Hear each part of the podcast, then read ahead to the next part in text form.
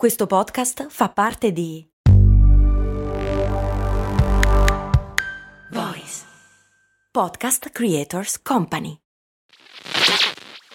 Questo ascolto è supportato da MD Supermercati Convenienti. Non so se avete notato anche voi, ma negli ultimi anni fare la spesa è diventato sempre più difficile. Nei decenni passati era quasi un rito familiare. Oggi ci dobbiamo destreggiare tra mille impegni e in più dobbiamo stare attenti al prezzo e alla qualità. Per fortuna però c'è MD che al prezzo conveniente associa anche la qualità dei prodotti. MD ci risolve più problemi in un colpo solo. Diciamo che si va sul sicuro. E scaricando l'app di MD potrai avere altri vantaggi, oltre a scoprire tutto l'universo MD.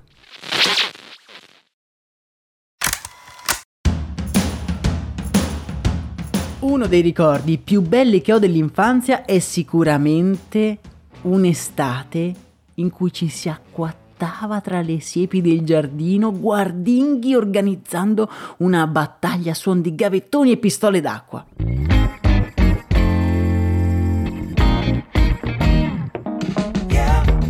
Era divertimento puro e semplice, una delle attività perfette da fare in estate. Io sono Max Corona e oggi insieme a voi andremo a scoprire l'incredibile storia che si nasconde dietro la pistola d'acqua. Una storia davvero bizzarra che parte da molto, molto lontano.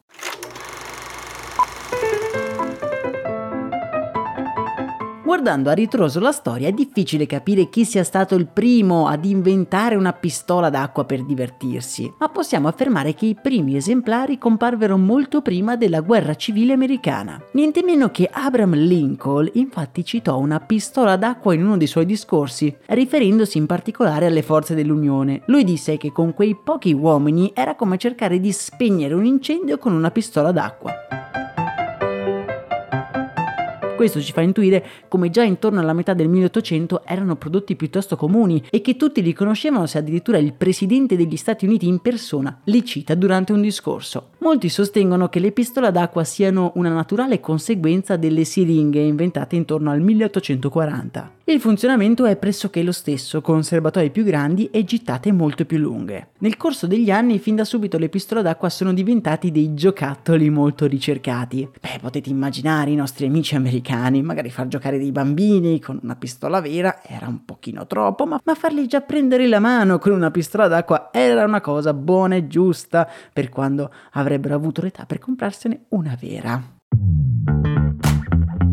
È solo negli anni 60 del 1900 che le pistole d'acqua diventano di plastica e colorate per legge, in modo tale che si possano immediatamente distinguere dalle pistole normali. Non era raro, si dice, che i rapinatori sfoggiassero i loro ferri in tono minaccioso che poi si scoprivano essere solo delle pistole ad acqua. Il mercato delle pistole ad acqua però ha uno scossone con l'arrivo del Super Shocker, un nome che forse a qualcuno dirà qualcosa. Era il non plus ultra delle pistole ad acqua, un prodotto con una genesi davvero particolare.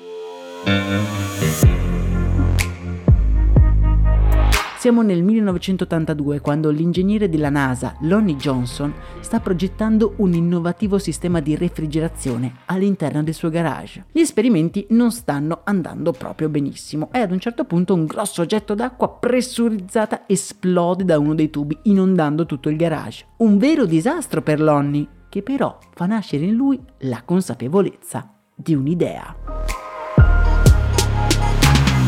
Da quel momento lascia completamente perdere il sistema di refrigerazione e si dedica a creare un fucile ad acqua pressurizzata. Utilizza un tubo in PVC, del plexiglass e delle guarnizioni e addirittura una bottiglia da 2 litri di soda per avere un ampio serbatoio di acqua. Trovate il brevetto nel canale Telegram. Johnson originariamente voleva produrre il giocattolo tutto da solo, ma si rende conto che i costi erano fuori dalla sua portata. Ha tentato di organizzare quindi una partnership con aziende di giocattoli per portare il prodotto sul mercato ma è stato solo anni dopo, nel 1989, che ha trovato il successo. Mentre è all'American International Toy Fair di New York City, incontrò il vicepresidente della società di giocattoli Larami, che mostrò interesse per la sua idea. Johnson costruì un prototipo migliore e fece un viaggio alla sede centrale di Larami a Filadelfia, dove fece una presentazione di vendita che ebbe un successo incredibile. I perfezionamenti realizzati con il direttore del design Larami rami e il consulente ingegneristico resero possibile la sua produzione di massa e la prima versione commerciale della pistola d'acqua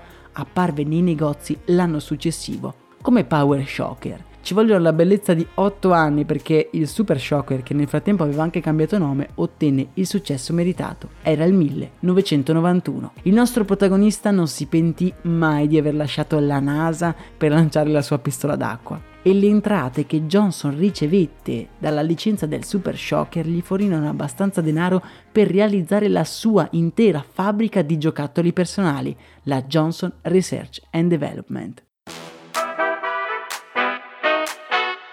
Il Super Shocker arriva anche in Italia nel 1992, giusto in tempo per l'estate. Ribattezzato, e qui sbloccherò un ricordo a molti di voi, Super Liquidator, gli spot dell'epoca erano focalizzati sul modello 50, quello medio e più venduto in America. Vi lascio come sempre nel canale Telegram uno spot che forse porterà all'infanzia molti di voi che stanno ascoltando.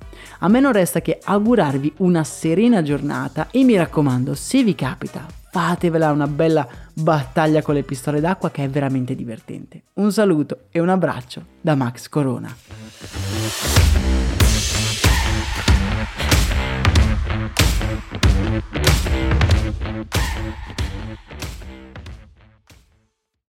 E adesso un bel caffè finito.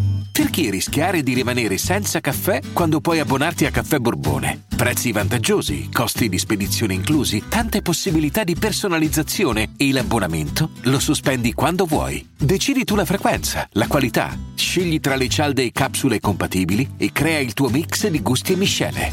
Mai più senza caffè con l'abbonamento Caffè Borbone. Tutte le info su caffèborbone.com.